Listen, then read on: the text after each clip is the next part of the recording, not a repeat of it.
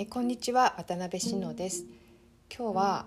なぜ更地にするんだろうというお話をします。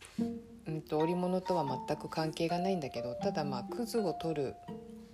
というその植物の関わりということでは私の中では同じなんですけどね、あのー、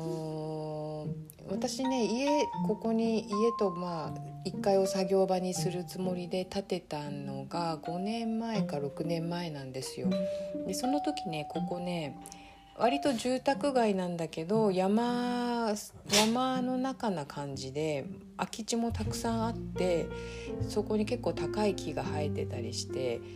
えーとね、うっそうとした森続きみたいな場所ですごく良かったんですよね。でまあ聞けば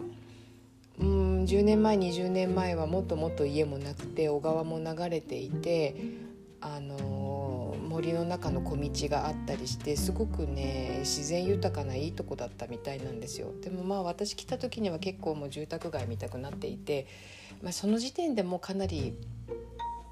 いろんなねあのー昔から生えてた木は切り倒されて更地にされてコンクリートで固められっていうことがされてたんでしょうけど、まあ、だから住んでた方たちは本当に残念な毎年を送ってたんじゃないかなと思うんだけど。えーと、ここへ来てねここ23年の間にねまたその今まで空き地だったところがどんどんどんどんと、えー、売られていきなんか変な家が建つようになっちゃったんですよ。あのね本当に変な家もうねここ文句言っていいですかね。もうね家が変なんですよ最近の家。あれ何なんだろう。でうんとすごく都会都会っていうのはねその地下鉄の沿線とかそういうところに建てるんならいいんだけれどもあまあなんか四角っぽい現代的な家なんですけどねなんでこの森の中にそれを建てるんだろうってその景観っていうのかなバランスっていうのかなもうそれがすごいおかしいんですよ。なんか本当にうんそうなんかまあこの間の話じゃないんだけどそのもう本当に建物なんて文化そのものだからもうちょっとね建てる人考えてほしいですよね。まあこれはね文句あんまり言いたくないんで余談なんですけど、まあ、余談ばっかりですけどいつも。まあそんなんで家がどんどん建ってるわけなんです。その家を建てる時にもともと生えている植物をもうう有無を言わさずっていうのかな？何のためらいもなく全部きれいにバキバキと折り根を掘り更地にするんですよね。で例えばねうちの向かいにあった土地なんかねタラの木が生えてたんですよ。毎年タラの芽食べられるんですよ。ものすごい贅沢だと思いません？私今まで人の家あの人の土地だから勝手に取れないよなと思っていつも眺めながら食べたいなみたいな。で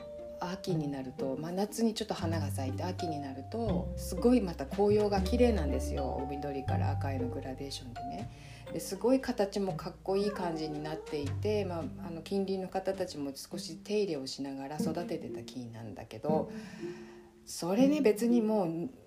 なんだろう土地の端っこに生えてたから絶対にそれを避けて家を建てるなんて全然可能だと思うんですよ。それなのになぜ切る？全くその感覚が私は理解できなくて。だってタラの芽が毎年食べられるんですよ。すごくないですか？自分の庭で。もうすでにそれがあるの。もうそんなそんな素晴らしい大贅沢を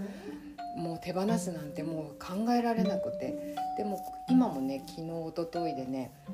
また別の空き地がこちらはあのどんぐりがなる木とかあとね山ぶどうがねこう張っていてね毎年ぶどうがなってたのそれも全部切ってもただのただの面白くない更地にされてしまって私もね本当にその感覚ねやめたらいいと思うんですよ。なんか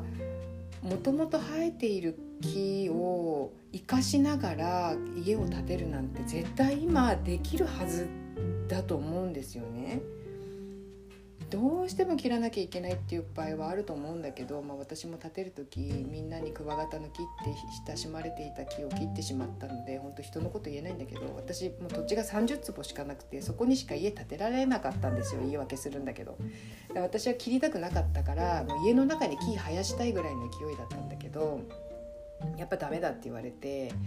泣く泣く切ったんですよね。だからその切った木をね家の中で支柱として使ってはいるんですよまあねだからそんな感じでねあのあとそうそうもうまた別の土地では桑の木がもう毎年たわわに桑の実がなる木がもう根こそぎ根こそぎっていうか根元から切られてしまったりとかもうね訳がわからないんですよ。まあ、最近はね新幹線通すっちゅうんでねもう手稲山もズタズタにあの木切られてしまってねあのエゾシカの声がさ今年は聞こえないんですけどもうなんかそんな風にねもうもう木切るのやめたらいいと思うんだよね。でどんどんその今までコンクリートで固めてしまったところもどんどんちょっと自然に返してあげるっていうような方向にいかないものかなってずっと思っていますなんか今日はただの文句なんだけどだけどあの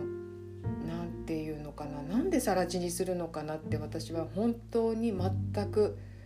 全く心の底から理解ができないです。誰か教えてほしいです。別に教えてくれなくてもいいですけど。なんかちょっとすいません。ただの文句なんですけど。ただ文句ではあるんですけど。うんそれを言うことで、まあ、誰かが聞いてくださってその方が家を建てる時にちょっと「ん?」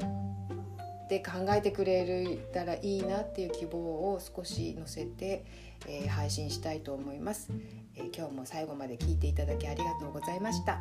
それではまた失礼いたします。